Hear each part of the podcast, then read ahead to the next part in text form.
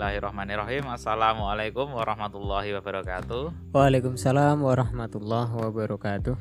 Jumpa lagi pendengar di podcast kita Takwa Talks Obrolan ringan menambah ketakwaan. Ini hujan-hujan, gerimis-gerimis. Dingin tat Alhamdulillah. Alhamdulillah Untung ada susu jahe Jadi agak sedikit menghangatkan. Soalnya belum punya yang anget-anget Ini kita sampai episode 22 ya Tat?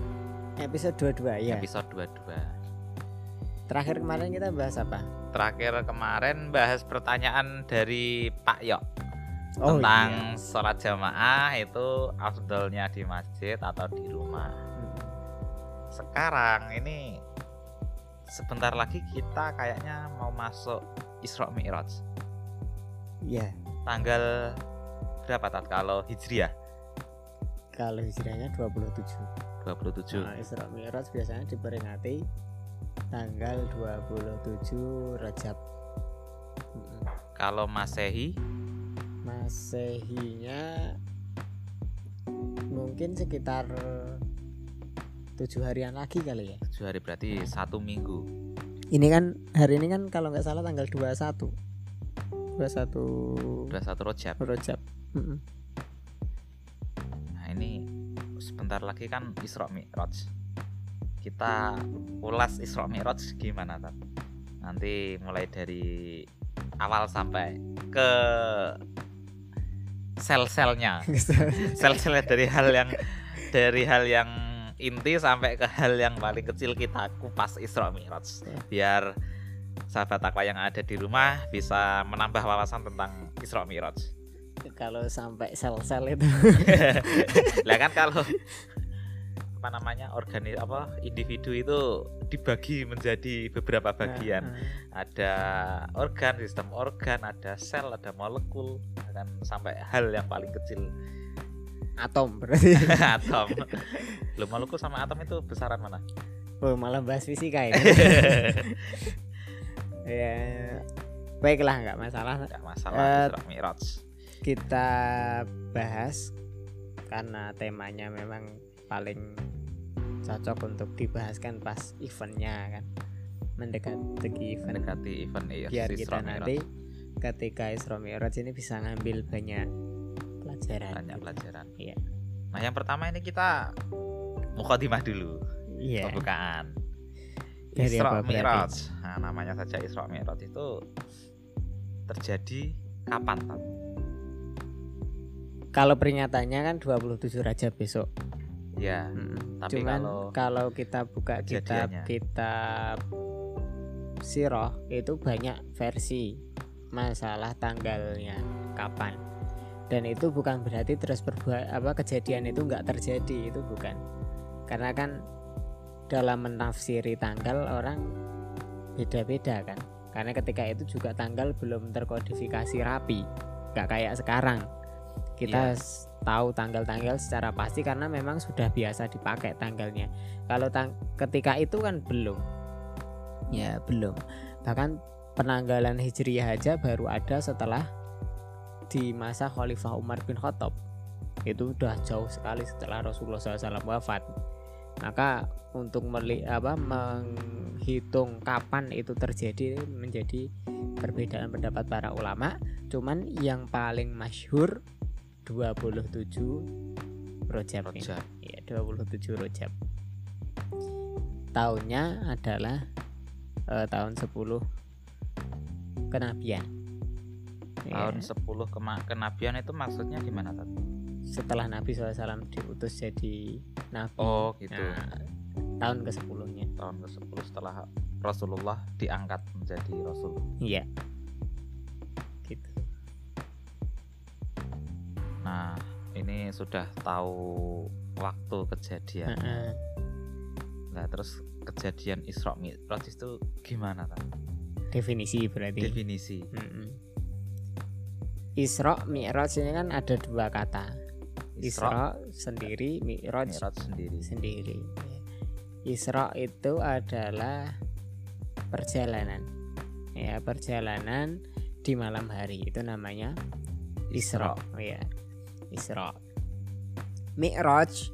Ya dari kata uruj ya itu adalah naik. Ya naik itu Mi'raj.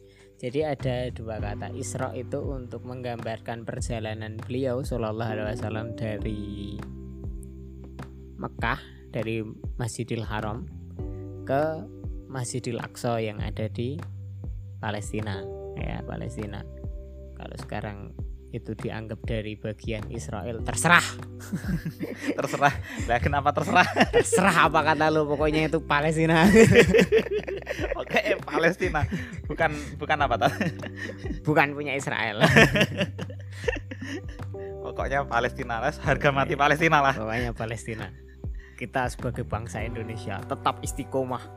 Nyebut itu Palestina. Iya, memperjuangkan hak-hak Palestina jadi gitu. Uh, dari Masjidil Haram ke Masjidil Masjidil Aqsa, Aqsa. Palestina. Di Palestina. Itu namanya perjalanan Isra. Ya. Mi'raj itu dari Masjidil Aqsa ke Sidratul Muntaha, Muntaha. di atas langit ketujuh. Sidratul Muntaha nah Eh, ini namanya Isra Mi'raj. Jenengan pernah ke sana kan ya belum. Kirain pernah ke Nggak ada sana orang yang pernah ke sana. Kecuali Nabi Shallallahu Alaihi Wasallam. Dari Masjidil Haram ke Masjidil Aqsa Ha-ha. terus dari Masjidil Aqsa ke Sidratul Muntaha. Itu dilakukan dalam waktu satu malam satu malam. ya satu malam saja. Naik apa tat naik kendaraan yang disebut dengan buruk gitu. Buruk Ha-ha, bukan buruk buruk loh ya buruk buruk pakai ba ra kof. Ya, Kalau- buruk kalau huruf anunya? B u r o. I ya buruk nah buruk itu cepat ke- kecepatannya seperti barkun. Barkun itu apa? Kilat.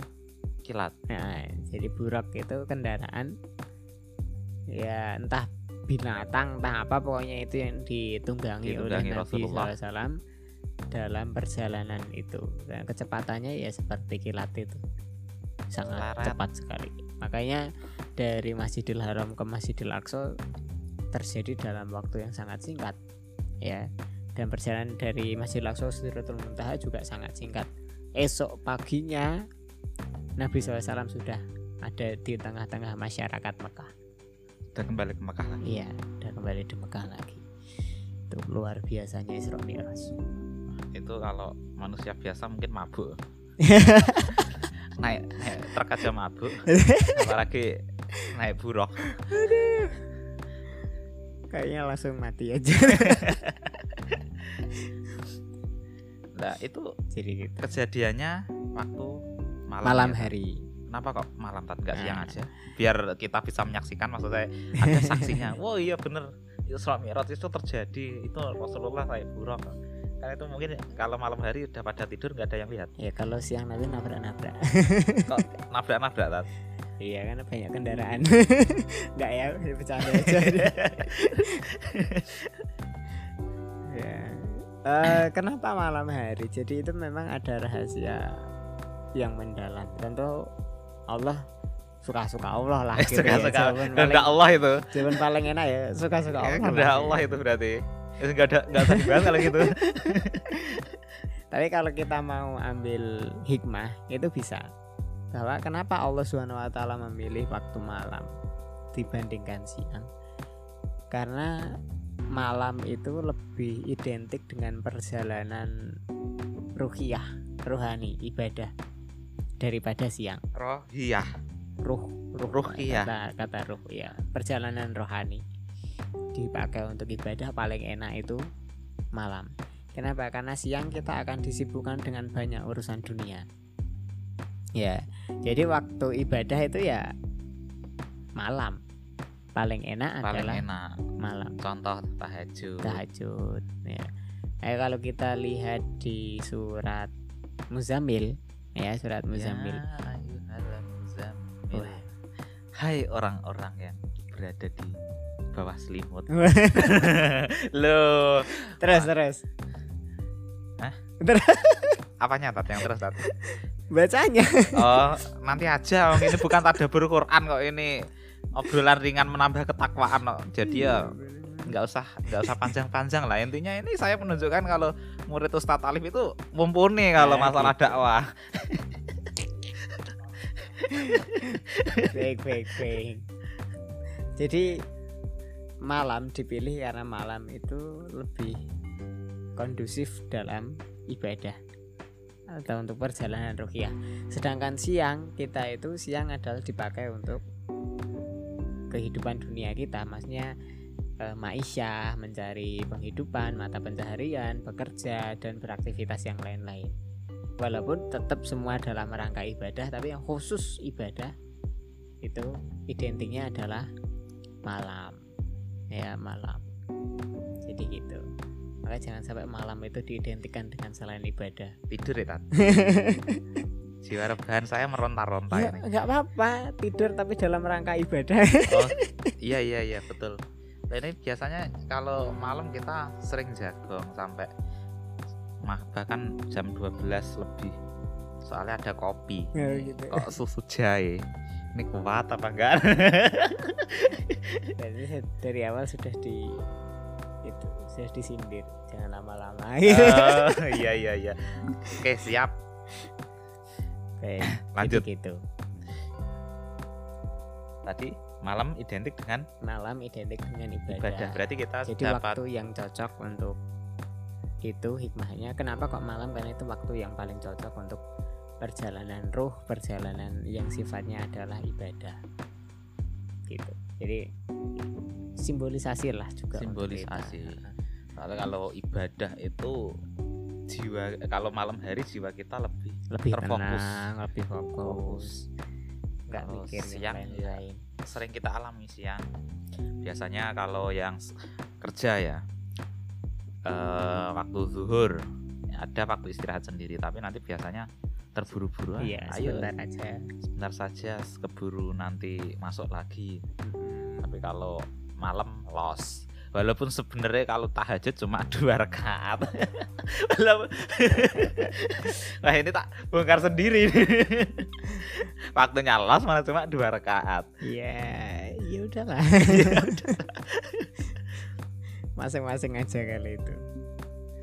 Nah ini tadi kelewatan malah. Apa? Tadi sudah dijelaskan nih Isra Mi'raj itu perjalanan dari Masjidil Masjidil Haram Haram ke Masjidil Aqsa naik ke Sidratul Muntaha Muntaha. tapi ngapain Rasulullah naik ke Sidratul Muntaha ya itu kehendak Allah kayak gitu kehendak kehendak Allah maksudnya dengan mi- membawa misi apa gitu loh Tat. Nah, ah, jadi memang ada banyak hikmah di situ yang ingin Allah Subhanahu wa taala tunjukkan kepada Nabi SAW. Ada yang eh, menyimpulkan bahwa itu adalah untuk menghibur hati Nabi SAW.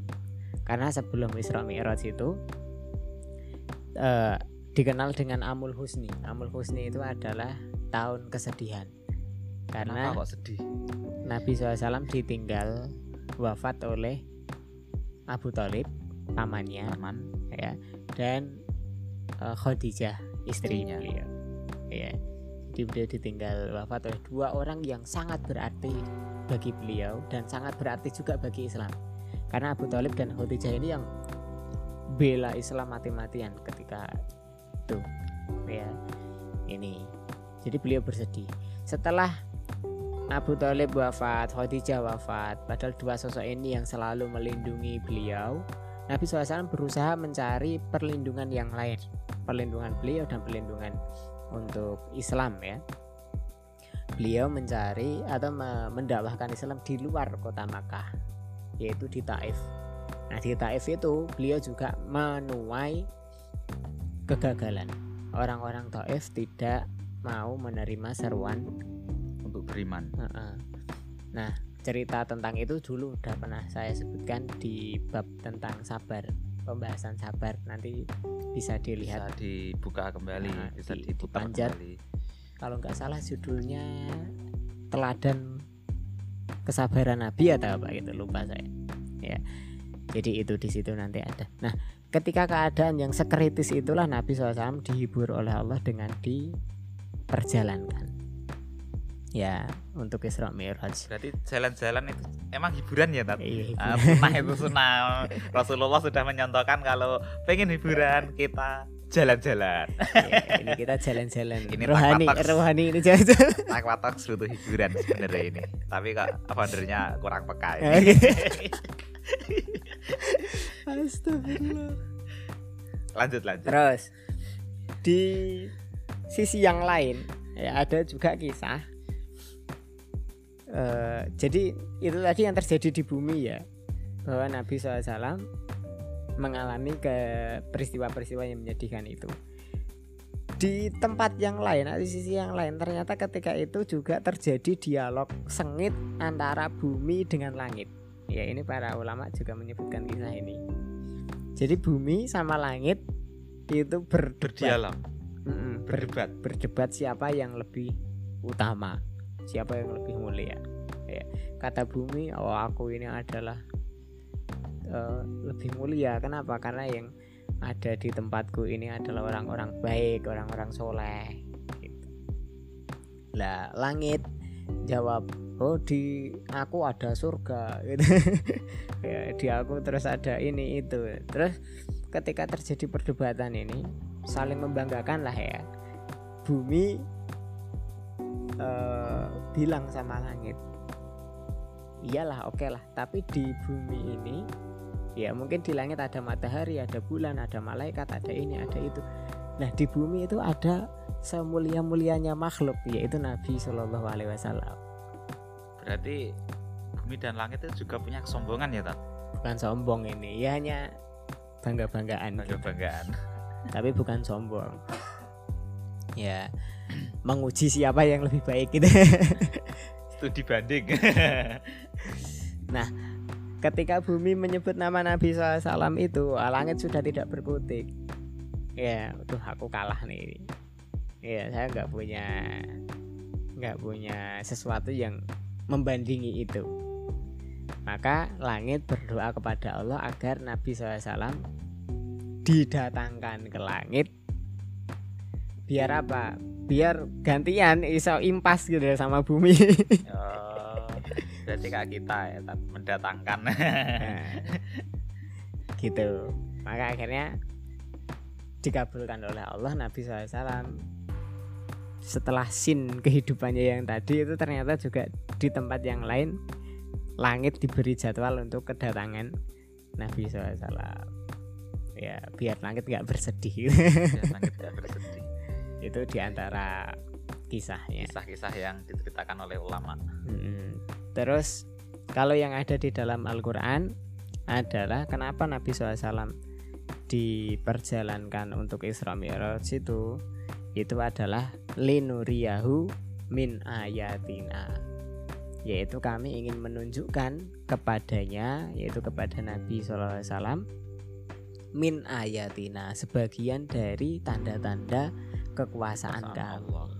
Nah, jadi dalam perjalanan itu nanti ada banyak sekali perjalanan-perjalanan eh tanda-tanda daripada kekuasaan Allah yang diberitahukan, eh, diperlihatkan kepada Nabi SAW. Dibuka tentang alam malaikat, dibuka tentang surga, neraka, hal-hal yang gaib dan lain sebagainya di mas di perjalanan itu. Nah, tapi yang itu nggak kita bahas kali ini karena itu akan memakan waktu Memakan waktu panjang sekali. Ini soalnya susu jahe itu susunya ngajak tidur, ngajak aku nggak ikut ikut ya jadi gitu terus yang eh, keempat ya keempat yang juga dibahas oleh para ulama adalah untuk memberikan eh menurunkan perintah sholat nah ya sholat lima waktu itu perintahnya diturunkan lewat Isra. Mi'raj. Jadi bukan diturunkan ya berarti ya. Dijemput sampai ke Sidratul Muntaha di atas langit ketujuh sana untuk dibawa ke bumi. Berarti Rasulullah dipanggil oleh Allah untuk menerima oleh-oleh. Oleh-oleh apa menerima anu tat menerima perintah tat Ini oleh-oleh. oleh-oleh ini ya Ya kan kalau kalau orangnya sudah senang sama sholat, orangnya sudah kenal dengan Allah, kan sholat itu malah jadi sarana untuk bermanja-manja dengan. Allah gitu kan Padahal Rasul tidak minta oleh-oleh. nggak minta tapi senang dikasih kan Seneng. ya besok lah kita bahas masalah itu jadi ya ada empat hikmah ini mungkin ada hikmah yang lebih mendalam lagi yang eh, lebih hebat lagi cuman yang bisa saya sampaikan hanya empat inilah Empat ini. Ya, soalnya ini juga sudah sampai target 20 menit. Nah, kalau pengen tahu kelanjutannya simak apa apa apa podcast kita di episode, Episode selanjutnya. berikutnya. Berarti episode 23 ya, Pak. ya oh ya kita juga pengen minta apa namanya pendapat dari Sahabat takwa. sahabat takwa Polling. polling ya silakan nanti di kolom komentar di tentang pembahasan Isra Mi'raj ini ka- kalian beri apa ya saran lah paling enak itu yang pendek berarti sekitar 10 sampai 20 lah, 20 sampai 20, 25 menit. ya 20-an menit ya atau enak yang kayak biasanya aja yang 40 menitan 40 sampai 50 menit. atau Soalnya kalau lebih kita sudah terlanjur ngobrol itu ngelantur. Nah, biar kita juga bisa mengkondisikan gitu. Kalau ternyata eh, sahabat aku lebih enjoy dengan yang versi pendek, ya pendek ngena, ya oke lah kita akan berusaha sajikan Yang pendek-pendek. pendek. Tapi kalau misal ternyata oh, enakan kalau panjang, Puas yang panjang. malah enak lagi ngobrolnya lebih gayeng Los. lagi kopinya dikentelin lagi berarti ya jadi seperti itu Oke, untuk pembahasan selanjutnya kita undur di episode berikutnya, episode 23. oke Penasaran? Ya simak saja. Baik, mungkin kita cukupkan sampai di menit ke-22 ini. Iya.